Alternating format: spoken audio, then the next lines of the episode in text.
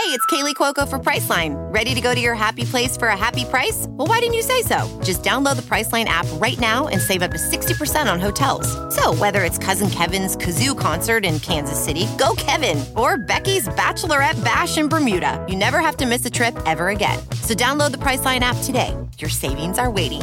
Go to your happy place for a happy price. Go to your happy price, Priceline. Periodic Talks. Hi, I'm Gillian Jacobs. And I'm Diona Reasonover. This is Periodic Talks. Each week, we rediscover our passion for science, tech, engineering, math, and this week, theoretical physics, time travel, dark matter. It's STEM for those of us who are now learning physics.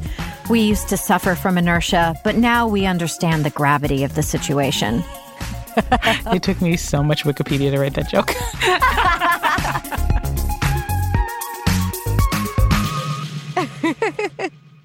so what's going on? Uh, so I had um, an interesting thing happen to me, uh, actually to my wife. We're trying to paint our dining room, and I had gotten all these paint samples. Did you know you can send in for paint samples through the mail? What? Yeah, you can oh. you can like pick them out online and they mail them to you. No more like going to the store and fighting over which color of green you want to get. wow, that's amazing. Yeah, I know, right? So I had all these paint samples sent to me and I was going over them with my wife and I, I was holding them up. It was kind of it was kind of late. It was like, you know, like 9 10 p.m. And I was holding up two colors of this kind of terracotta-ish Tuscan red mm-hmm. orangey color. And she says, I don't know. I just don't think this room needs to be purple. I'm sorry. and she was like, I just don't think this room needs to be purple. And I looked at her and realized she wasn't tired. She wasn't joking. She really could not see the colors. Wow. And I was like, Are you, are you colorblind? And she was like, No, no, I, that, wait a minute. What color is that? And when I showed them to her in the morning, she could totally see that they were like that orangey red, but at night she could not tell what color they are. Oh, wow. Isn't that why? So I asked my sister, isn't that weird? What's going on? And she just told me that basically the two parts that make up like vision uh, in your eyes, your rods and your cones, um, your rods, which are responsible for low light vision, like kind of night vision, um, they don't have color sensitivity. They're not the pieces that have color vision. So if they were activated, it might have just been harder for her to focus on what the color was because her cones weren't activated because there wasn't enough light in the room. Wow. You've just blown my mind. Yeah, but more importantly, we still don't know what color the dining room's going to be. Like back to the important questions. What about you? Well, I realized I had run out of animal facts to share at the beginning of the show. And I thought, you know what? Let me ask for some help. So um, I texted my friend Hannah Marks, who's an amazing actress, writer, and director. And I said, Do you have any animal facts for me? And she came back to me with just an incredible, incredible STEM fact.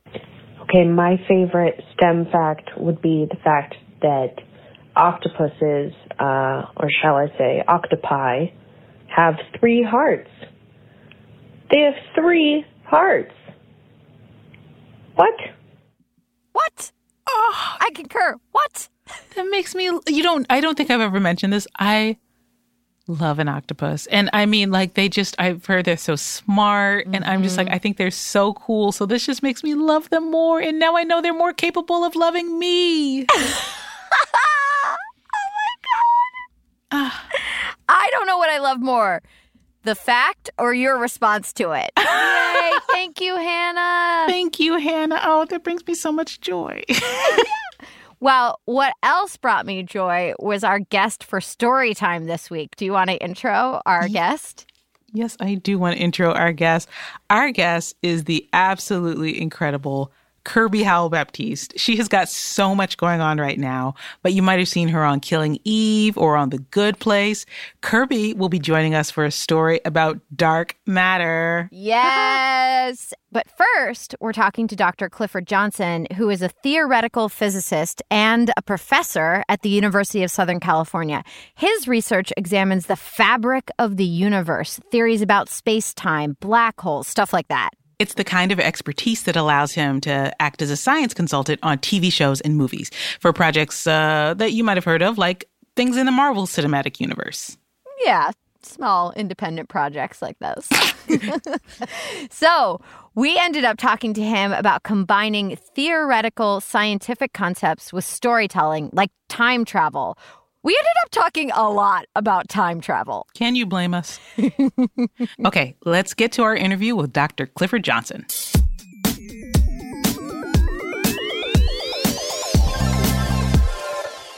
I'd love it if you could describe your job in the simplest terms. Oh, that's great. Well, so there's there's the general question of what a physicist does, and then there's the specifics of what I do. So, physics in general, as as you probably know, is is often to do with uh, sort of the foundations of how a lot of stuff works. Things like how things move, how things get their energy, how they turn turn energy from one form to another, and so that underlies so much of everything we do, and arguably all of science.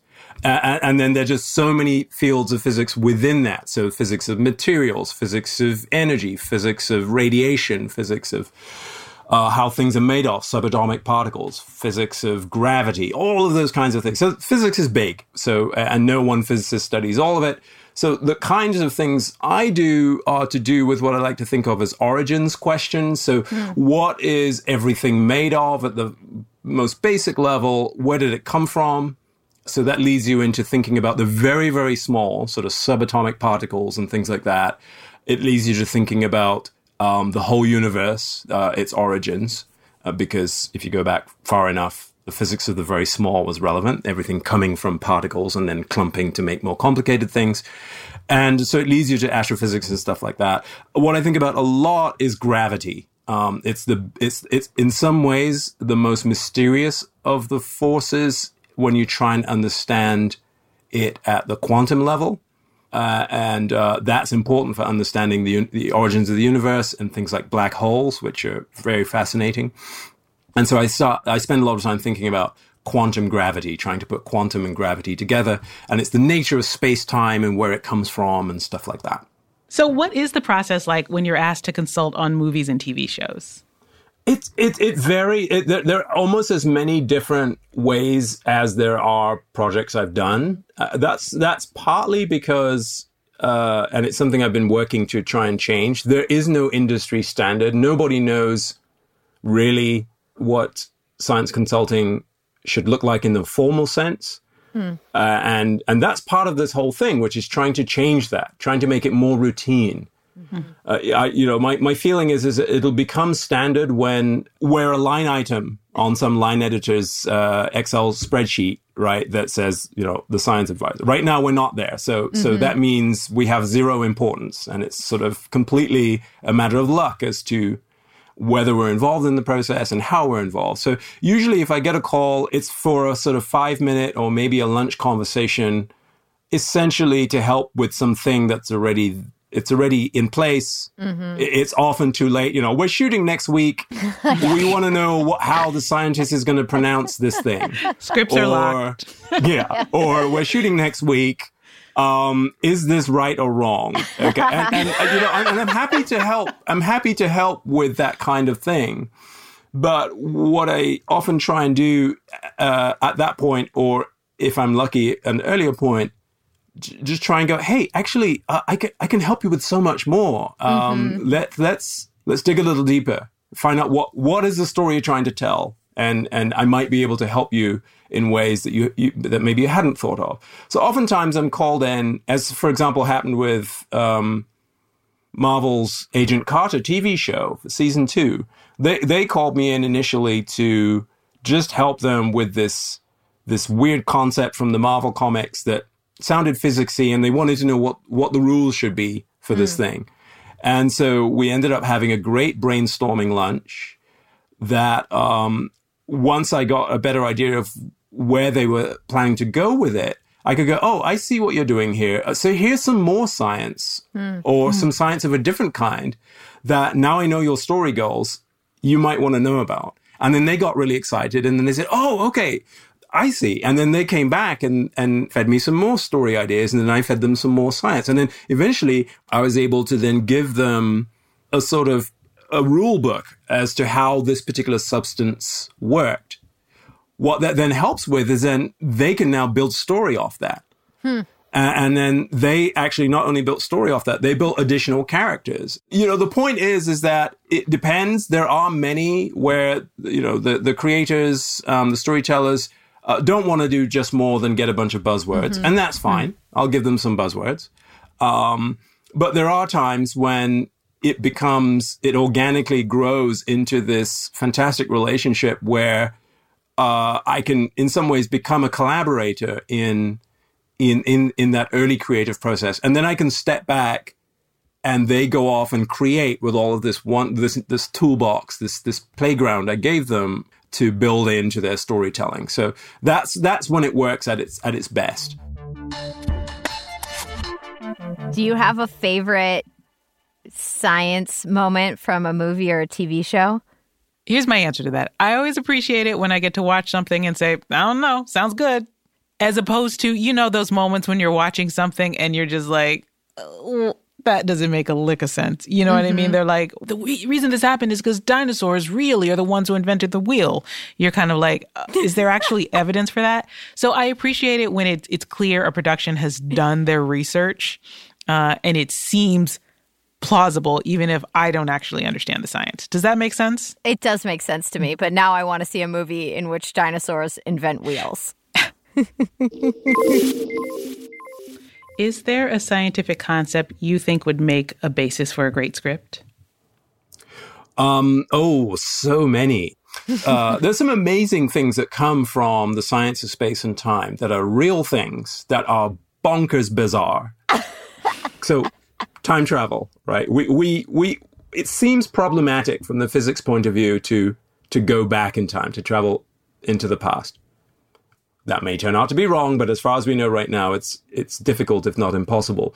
But the idea of traveling to the future, that's a real thing.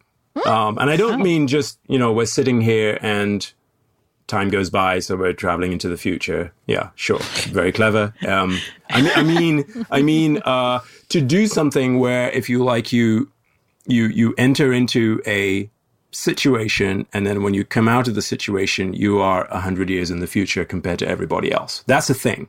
Okay. Um, what that is, what that really is, is the fact that you can slow time down for different observers um, compared to everybody else. So, from their perspective, when they come out of that situation, um, everyone has gone far ahead time wise. So, that's, if you think about it, the same as going to the future. So, uh, that, that is a real thing because it turns out that extremely different gravitational fields can do it and also extremely different relative speeds.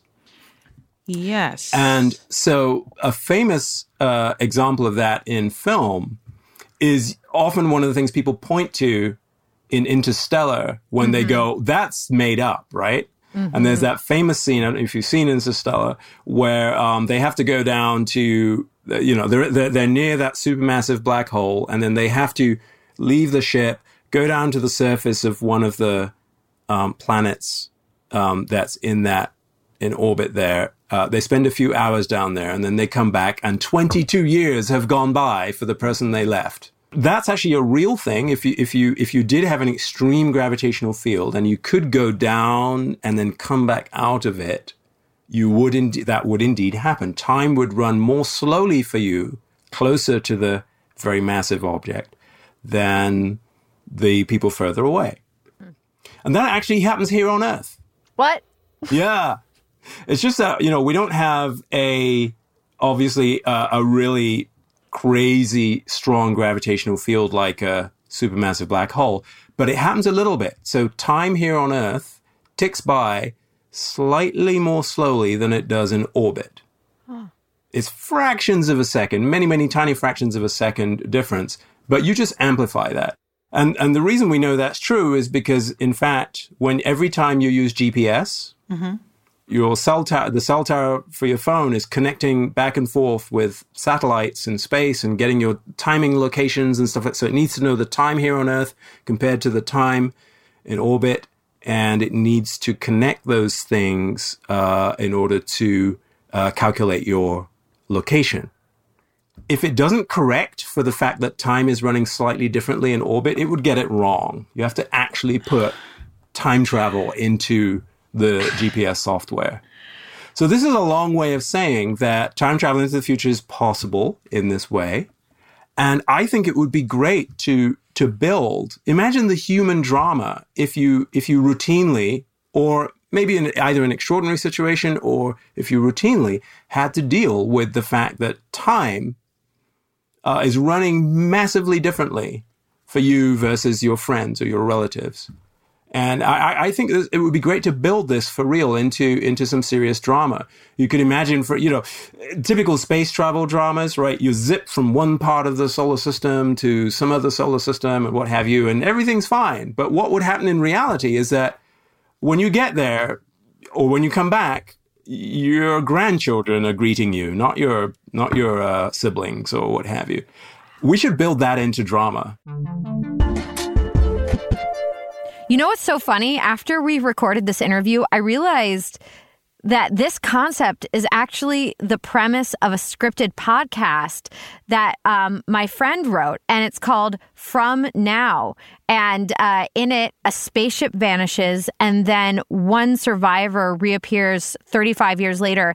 And now he and his twin brother are completely different ages. So I got to check it out. That's very cool. Why do you think Hollywood is so obsessed with time travel? That's a really great question. Um, I, I I don't know. I've been thinking about it a lot because there have been a remarkable uh, there has been a remarkable uptick in the number of projects uh, that involve time travel, and and this is not just as you seeing what's being released, but for every new wave of things being released, there's a whole bunch of stuff that never gets made. So so I've been uh, taking a lot of calls about time travel for any number of shows and books and movies and things, 99% of which won't get made. So it's very measurable. Going to the question itself, I, I feel that it's a it's a great way of examining some of the things we really care about in our in our predicament, if you like, of being humans, right? That the sort of choices we make. Did I make the right choice? What would I do if I got another chance at that same choice? Uh, there's a nostalgia element, right? Would it be wouldn't it be nice to visit that that time? Uh, and then there there are all kinds of uh, fun things as well, right? It gets you thinking, it makes your brain hurt sometimes. All those things come together with just one thing, which is if I could just mess with time in a way that's different from how it normally is, whether it's real, whether it's possible or not, it's a different matter. Let's just let's just use our imaginations. So I think something about being able to play with time, and in a way, in a very simple way, you just run it backwards or you make it go in a loop, and it, it just produces so many great story opportunities.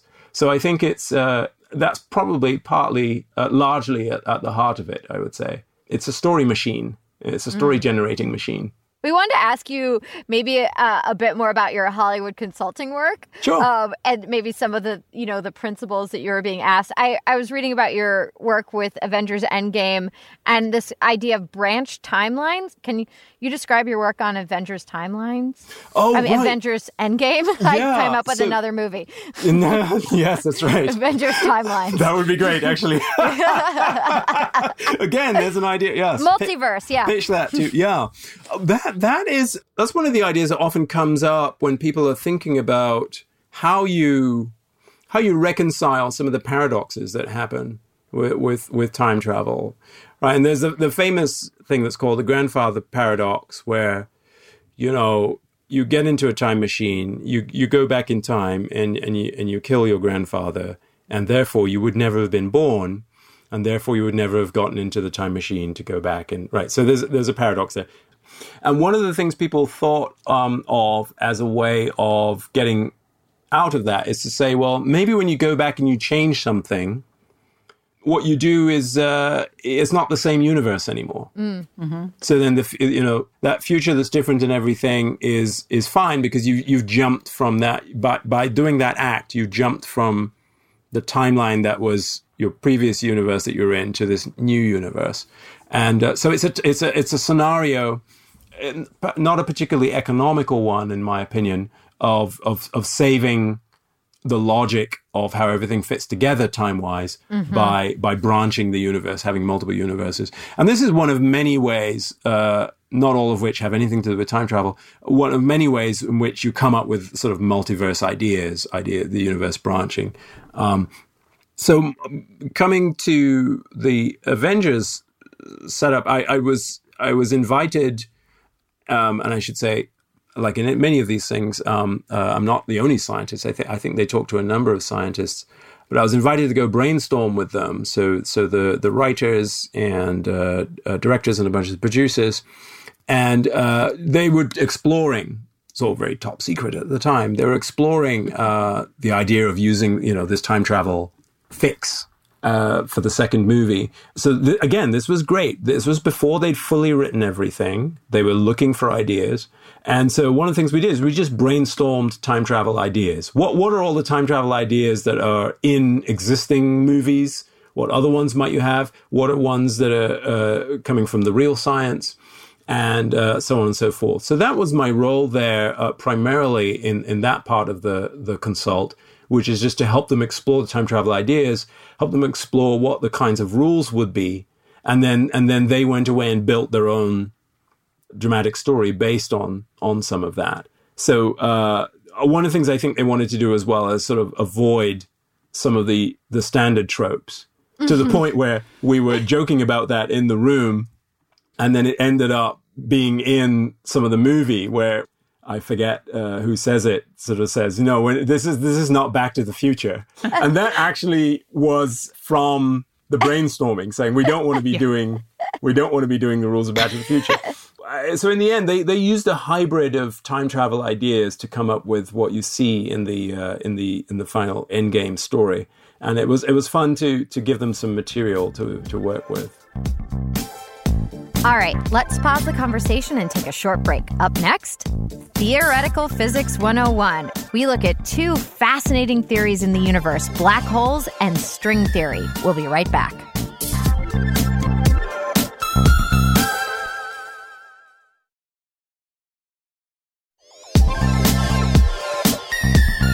And we're back.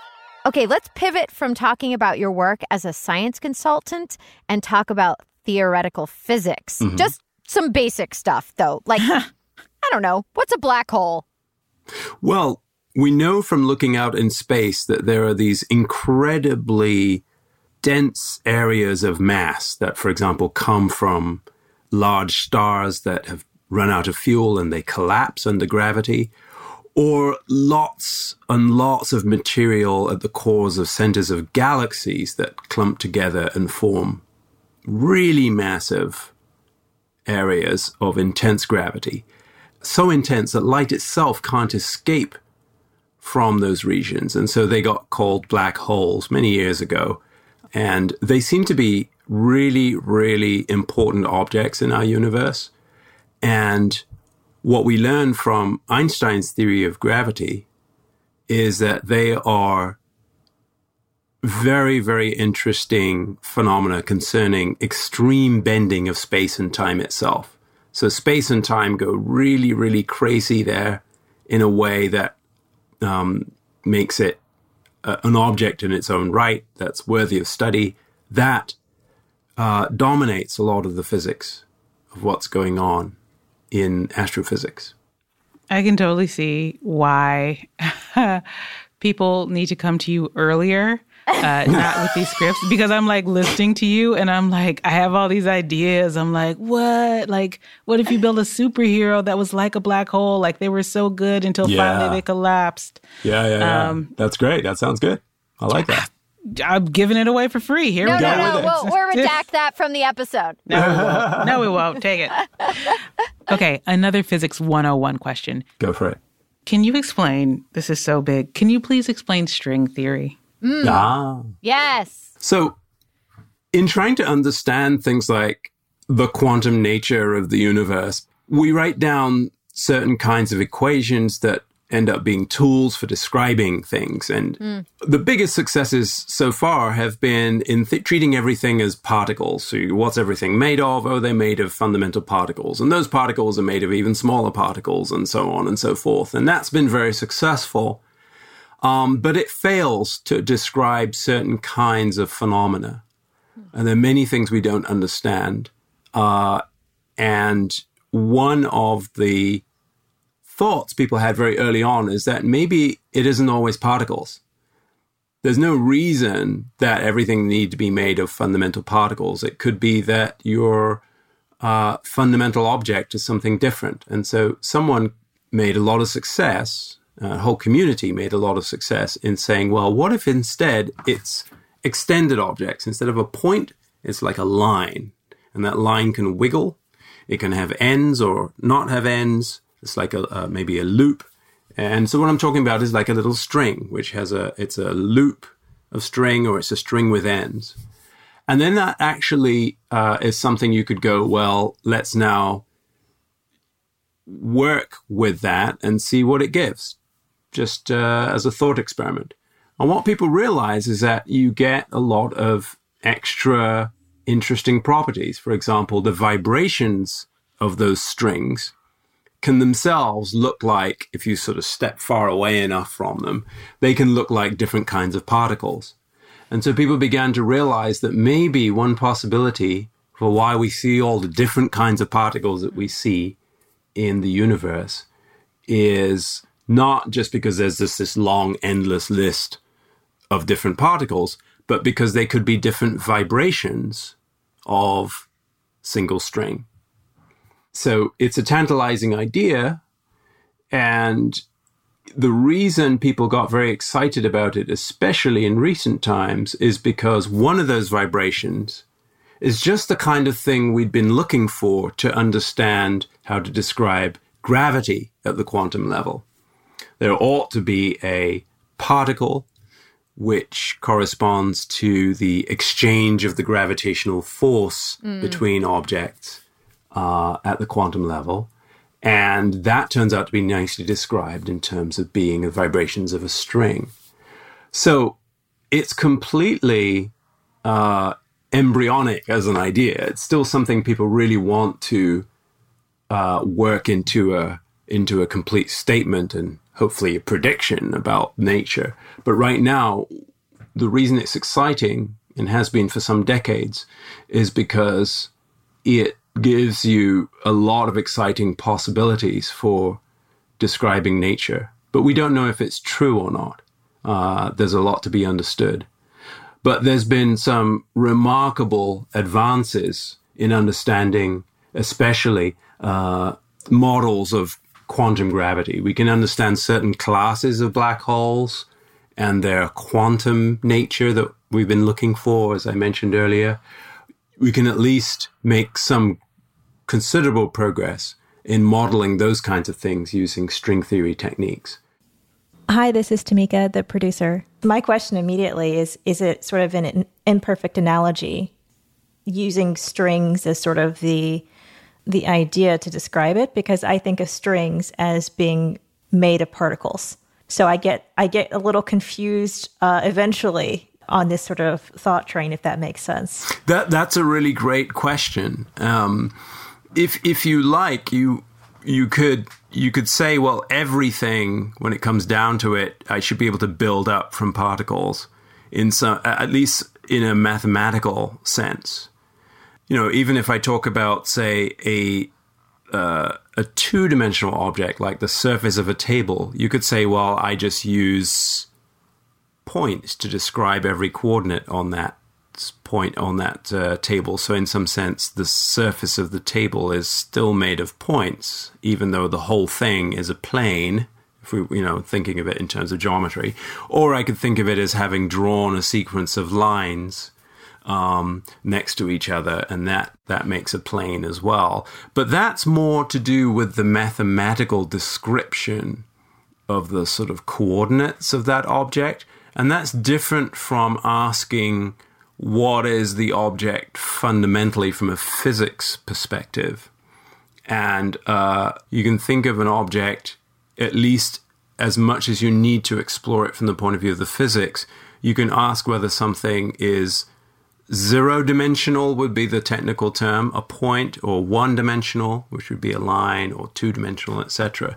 And then that collection of points, as you're right, it is, uh, moves together in such a way that tells you whether it, those points are sort of independent of each other or connected in such a way fundamentally that they then move as a line. And so that's sort of the issue is um, is there a good description of phenomena in nature that we're curious about where fundamentally the object underlying those phenomena is is a string and and not a bunch of independent particles. So if you like, you can think of it as yeah, you can think of it as a yes, it's a bunch of particles, but you've chained them together, you've locked them together in such a way that they don't have an individual identity except as this string-like object. That's awesome. So cool. Yeah. So I know that you decided at a very young age that you wanted to be a physicist. Is the job like what you imagined it would be when you were a child? Um, yeah, and a thousand times more in, in the sense that uh, no, really, it's it's sort of you know I had this like it's become a cliche now, but it's worth saying. I think most children, um, no, I would say all children are in some sense uh, they start out as scientists, right? Mm-hmm. In order, just to basically navigate the world, you have to do experiments. You have to figure out what the rules are. Uh, and you do it by trial and error and by experiment, by by getting it wrong and doing it, repeating it many times, and seeing what if I keep doing it this way, it works. So this must be the way it works, right? And that's basically the foundation of science. Um, and you get curious, and you start taking things apart. Um, for better or worse, uh, perhaps to the annoyance of your parents. But the point is, is that at some point I learned, oh, you can do this for a living. I don't have to stop doing this. So yes, at least for now, uh, enough of it is still that awesome business of being free to ask crazy questions about stuff and then finding ways of getting answers for it, uh, answers to those questions. And that's basically whatever field of science you're in. That's an awesome thing to be able to do. It's everything I dreamed and and more in that sense. Uh, Thank you so much. This was so fascinating to get to speak with you. We're so appreciative of how generous you've been with us today. Uh, it's been such a treat. Well, it's been a real treat for me as well. Um, it's just nice to meet people who, you know, care about this, right? Science being out there and all of that. And you've been very generous to me as well. So thank you. I hope your podcast continues to go from strength to strength. Aw, thank you. Thank you. Okay, let's take one last break. Then, a story about dark matter. We'll be right back.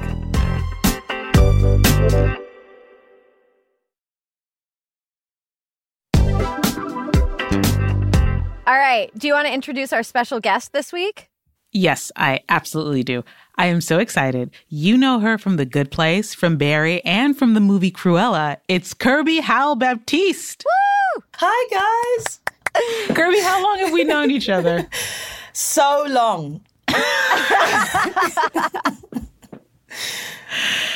So I ah. don't know that we've known each other for as long, and I haven't seen you in such a long time. But we did get to share a few scenes together on the show Love, and I was always sad that we didn't have more of them because I think you're so incredible. So it's so great to see you. It's so great to see you too. And actually, do you know what's quite odd is that you two are probably some of the people that I've known the longest, only because Dion, oh. I met you so early, and then Gillian, I so I got on love like it was such a long time ago now. So you two are some of the people I've known for a very, very long time. Oh. well, we're thrilled that you're here with us. Um, and we hear that. Are you perhaps obsessed with the universe? I'm reading that. Is that true? I I am a little obsessed with the universe. I think over the last year, because of um because everything that has happened, which is like probably how every sentence is going to start for the next year, like over the last year. But um, I think thinking about essentially our whole everything we've put in place has ground to a halt because of like the tiniest little thing that you can't even see, right? And that has mm-hmm. spread and that has ground it to a halt. And it got me to thinking about like how small that thing is, right? How small this virus is, literally, physically, how small it is and what it can do. And then how small we actually are in relation to everything, like how much we have all these things that are really important, but they kind of almost, they're just like, it's like every single one of us is playing pretend all the time. Mm. Like, you, you know what I mean? In this, uh-huh. like, and really, it's like we're essentially ants, right? We're so small in comparison to everything else. And I can't stop thinking about it, about like, even if you go on an airplane, right, which is still relatively not that high up, you it's very quick. It's maybe what, 20, 30 seconds and you can't even see people anymore. Mm-hmm. Mm. Like we are as small as a tiny little coronavirus in the space of the universe, right? Yep. Yeah. Smaller. No, that's very true. that's very true. And that thing about playing pretend, I relate to that so much because I remember having like Zoom meetings when, you know, the virus was first picking up and about little things and I'm like, this is all made up. Yeah. Right. Why are we doing this? Right. I've had that experience before where I was walking around and I looked at all the houses. I was just like having a lovely stroll in Silver Lake actually, and I was like, it's all a set. It's all a set. And We've created all of this. None of it's real. And we're all just like, go into my house that I paid with money, which is also fake. like, And, and it's true in LA too. You could have very well actually wandered onto a set as you were that's on that very walk. true. That's when it gets very meta. Well, I Yeah. I can't wait for you to hear the interview that we did with this professor from USC who's who studies quantum physics because this is all the sorts of things we are talking about and and what his work is involved with and it really got me thinking, yeah, about all of these things as well. Yeah. Yeah, I think you would actually really enjoy him. He taught he taught us about how um, time travel into the future is actually possible. Yes. yes, of course it is. Absolutely, of course it is. Are we ready for it? No, but it's, it's possible. Should we get to story time? Yeah. okay.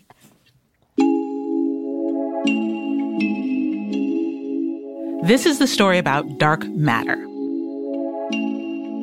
We'll also learn a little bit about Vera Rubin, an astronomer who helped make groundbreaking observations about it. Dark matter is one of the most captivating, mysterious elements in our universe. Okay, for starters, it's invisible to the eye, it doesn't interact with light, but it makes up about 27% of the universe. That is so wild. It sounds like it's straight out of science fiction. But it also has a great name, though, right? Like, I guess this is why Hollywood has taken some creative liberties with a thing we don't fully understand. Like, um, there's an episode of The X Files where a character is seemingly exposed to dark matter. The accident in the lab, the quantum bombardment, you believe that altered you physically?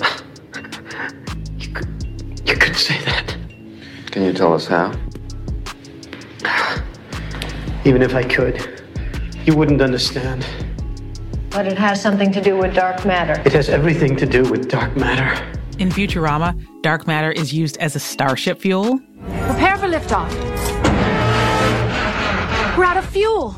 Bender, I told you to fill the tank before we left. Yeah, I'll do it when we get back. And then there's literally a sci fi drama called Dark Matter. So, awesome name aside, let's get into how we discovered something we can't see. I feel like we need to recap some basics about galaxies. Galaxies are these unimaginably massive collections of matter held together, at least in part, by gravitational pull. Let's use the Milky Way galaxy as an example. So within the Milky Way, you have billions of stars, and one of them is our sun. So similar principles apply to keep our solar system together.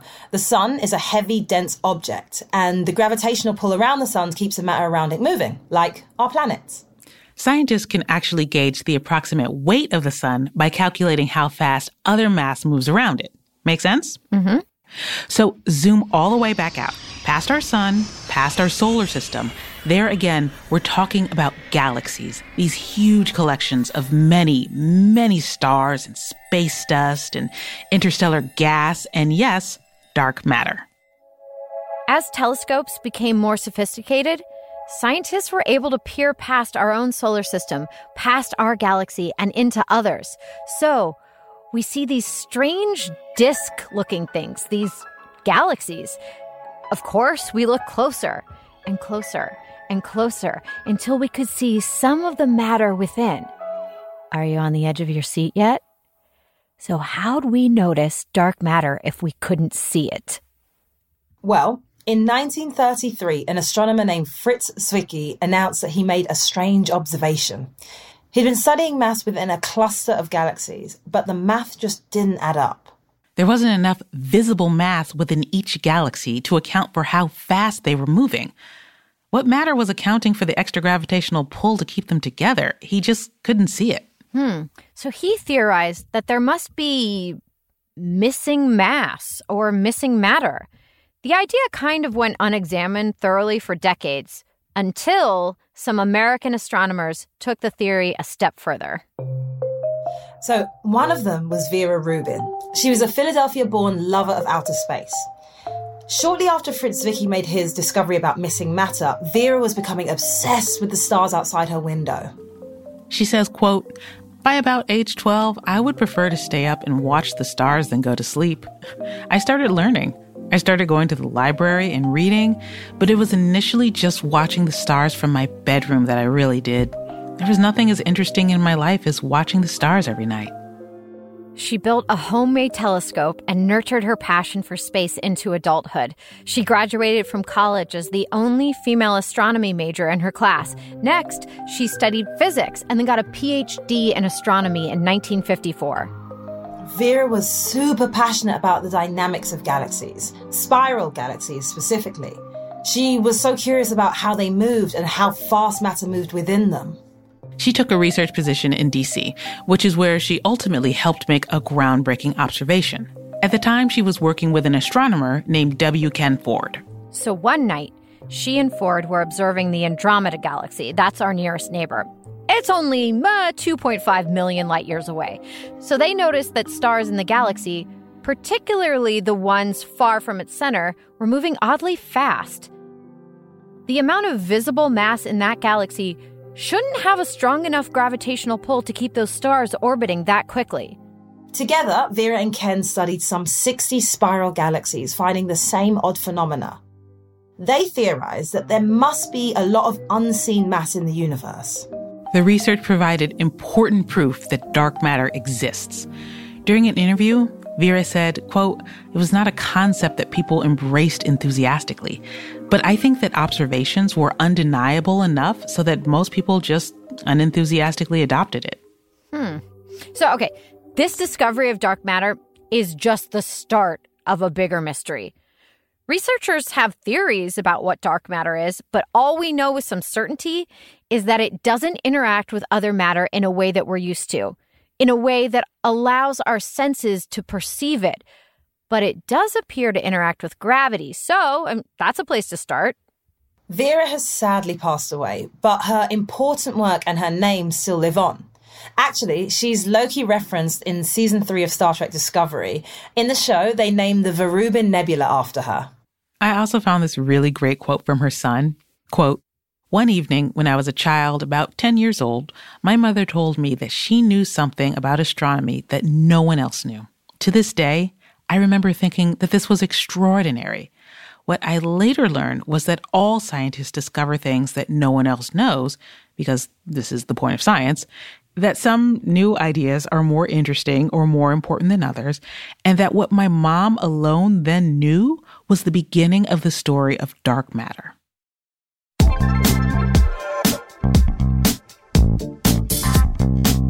Yay! Thanks, Kirby. Ah, oh, Kirby is the best. Okay, you know what? Tamika made a really good observation that there's a lot of candy and snacks named after things from our cosmos. I'd never thought about this before, but when she pointed it out, it's now so apparent to me. Like Starbursts. Oh my gosh, I never even thought about it in that way. Do you oh, have yeah. any favorite snacks uh, or candy named after something from the cosmos? If I had to pick one, I would say Milky Way, although, mm. you know, for me, Milky Way are just, you know, Snickers that lost their nuts, but you know.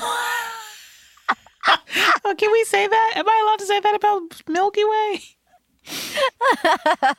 Do you have one? How can I top that? I guess I'm go with Starbursts.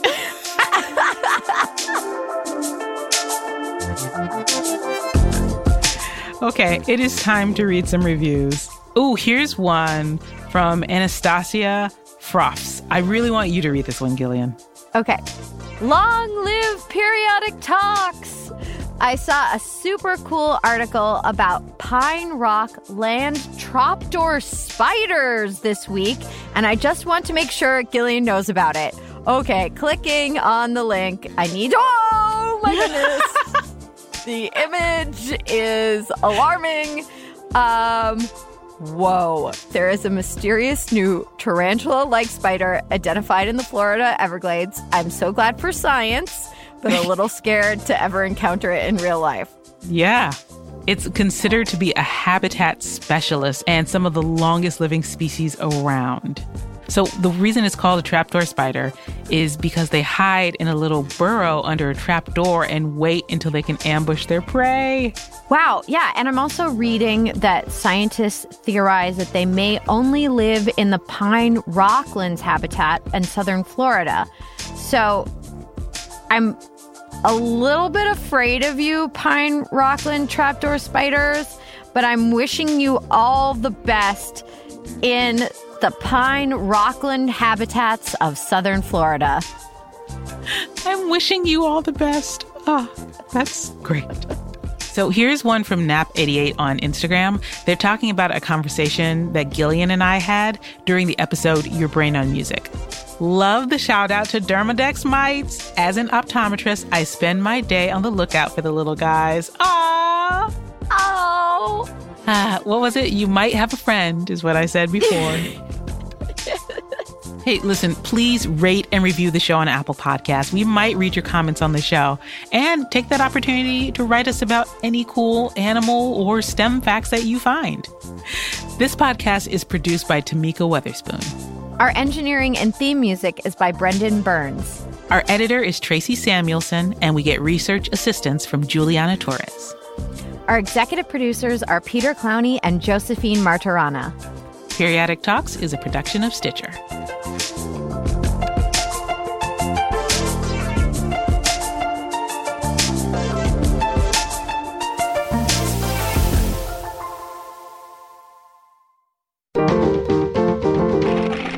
Stitcher.